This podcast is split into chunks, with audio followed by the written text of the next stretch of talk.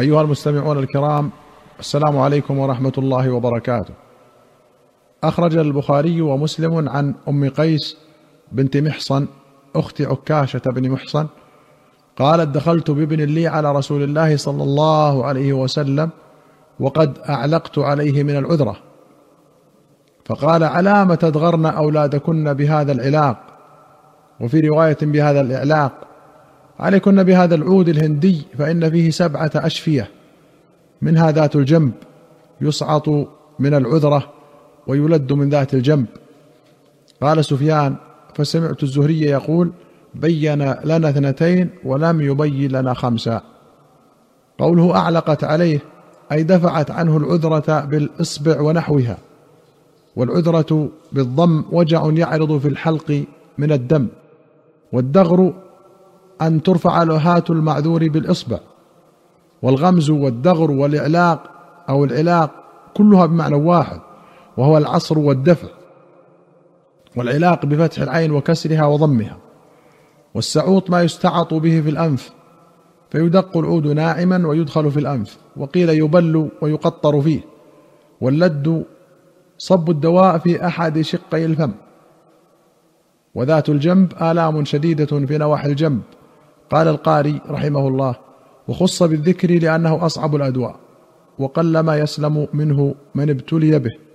ذكره الطيبي وسكت النبي صلى الله عليه وسلم عن خمسة منها لعدم الاحتياج إلى تفصيلها في ذلك الوقت. فاقتصر على المهم والمناسب للمقام كما هو دأب أرباب بلغاء الكلام. ولعل البقية كانت مشهورة عندهم معروفة فيما بينهم.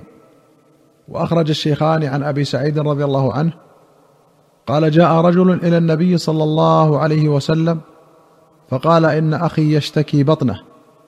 وفي رواية استطلق بطنه. فقال رسول الله صلى الله عليه وسلم اسقه عسلا. فسقاه ثم جاء فقال إني سقيته عسلا فلم يزده إلا استطلاقا. فقال له ثلاث مرات. ثم جاء الرابعة. فقال اسقه عسلا. فقال لقد سقيته فلم يزده إلا استطلاقا. فقال له رسول الله صلى الله عليه وسلم صدق الله وكذب بطن أخيك اسقه عسلا. فسقاه فبرأ. قوله استطلق بطنه أي مشى. والاستطلاق الاسهال وقوله صدق الله وكذب بطن أخيك قال الخطابي وغيره أهل الحجاز يطلقون الكذب في موضع الخطأ. يقال كذب سمعك أي زل فلم يدرك حقيقة ما قيل له. فمعنى كذب بطنه أي لم يصلح لقبول الشفاء بل زل عنه. قال ابن حجر ولم يفيده أول مرة لأن الدواء يجب أن يكون له مقدار بحسب الداء. فأمره بمعاودة سقيه. فلما تكررت الشربات بحسب مادة الداء برأ بإذن الله. قال وقد يتخلف الشفاء عن بعض من يستعمل طب النبوة وذلك لمانع قام بالمستعمل من ضعف اعتقاد الشفاء به وتلقيه بالقبول. وأظهر الأمثلة في ذلك القرآن الذي هو شفاء لما في الصدور ومع ذلك فقد لا يحصل لبعض الناس شفاء صدره لقصوره في الاعتقاد والتلقي بالقبول. بل لا يزيد المنافق إلا رجسا إلى رجسه ومرضا إلى مرضه.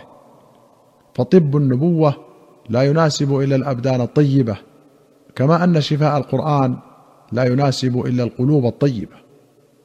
وأخرج البخاري عن أنس قال أذن رسول الله صلى الله عليه وسلم لأهل بيت من الأنصار أن يرقوا من الحمة والأذن.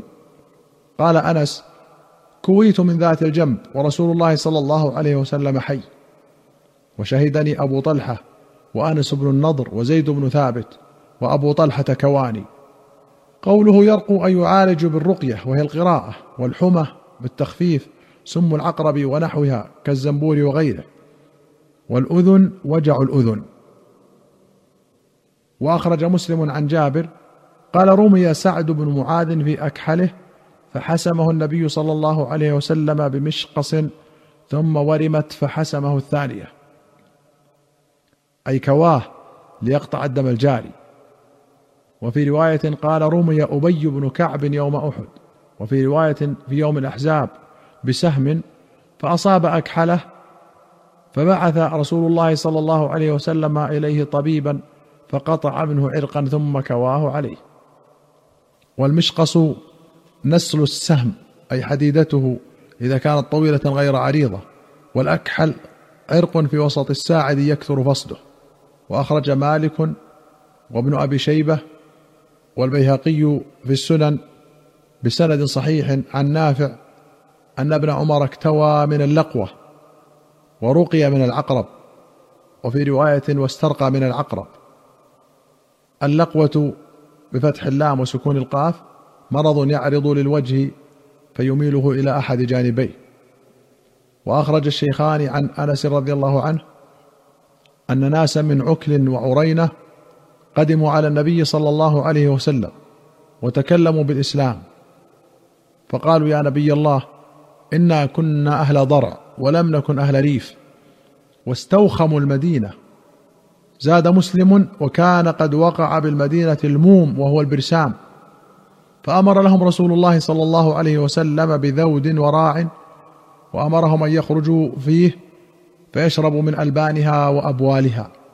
فانطلقوا حتى إذا كانوا ناحية الحرة كفروا بعد إسلامهم وقتلوا الراعي واستاقوا الذود. وفي رواية أن ناسا كان بهم سقم فقالوا يا رسول الله آونا وأطعمنا. فلما صحوا قالوا إن المدينة وخمة. فأنزلهم الحرة في ذود له فقال اشربوا من ألبانها. فلما صحوا قتلوا راعي رسول الله صلى الله عليه وسلم واستاقوا ذوده. سبق الحديث بطوله في باب حكم المحاربين والمرتدين وقوله استوخموها أي لم توافق مزاجهم. والموم هو البرسام وهو نوع من اختلال العقل ويطلق على ورم الرأس وورم الصدر.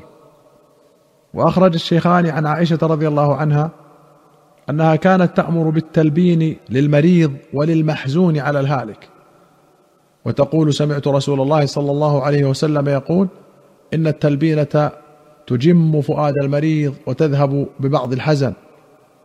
وفي رواية أنها كانت إذا مات الميت من أهلها فاجتمع لذلك النساء ثم تفرقن إلا أهلها وخاصتها أمرت ببرمة من تلبينة فطبخت ثم صنع ثريد فصبت التلبينة عليها ثم قالت كلن منها.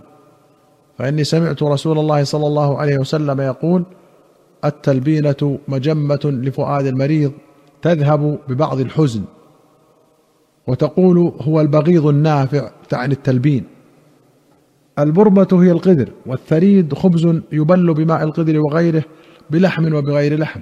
من الثرد وهو الهشم والفت والتلبينة حساء من دقيق أو نخالة وربما جعل فيها عسل أو لبن. اسم مرة من التلبين مصدر لبن القوم إذا سقاهم اللبن. وقيل سميت تلبينة تشبيهة تشبيها باللبن لبياضها وخفتها. وقولها مجمة أي مستراح. وبضم الجيم مجمة أي مريحة. أيها المستمعون الكرام إلى هنا نأتي إلى نهاية هذه الحلقة. حتى نلقاكم في حلقة قادمة إن شاء الله. نستودعكم الله والسلام عليكم ورحمة الله وبركاته.